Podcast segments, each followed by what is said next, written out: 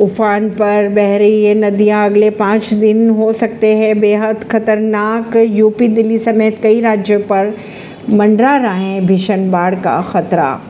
देश के ज़्यादातर इलाकों में मानसून की बारिश देखने को मिल रही है। इसी के चलते कई नदियाँ खतरों के निशान से ऊपर बह रही है। वहीं केंद्र जल आयोग की अगर बात की जाए तो अगले पाँच दिनों में यूपी, दिल्ली समेत कई राज्यों में भीषण बाढ़ की स्थिति बन चुकी है।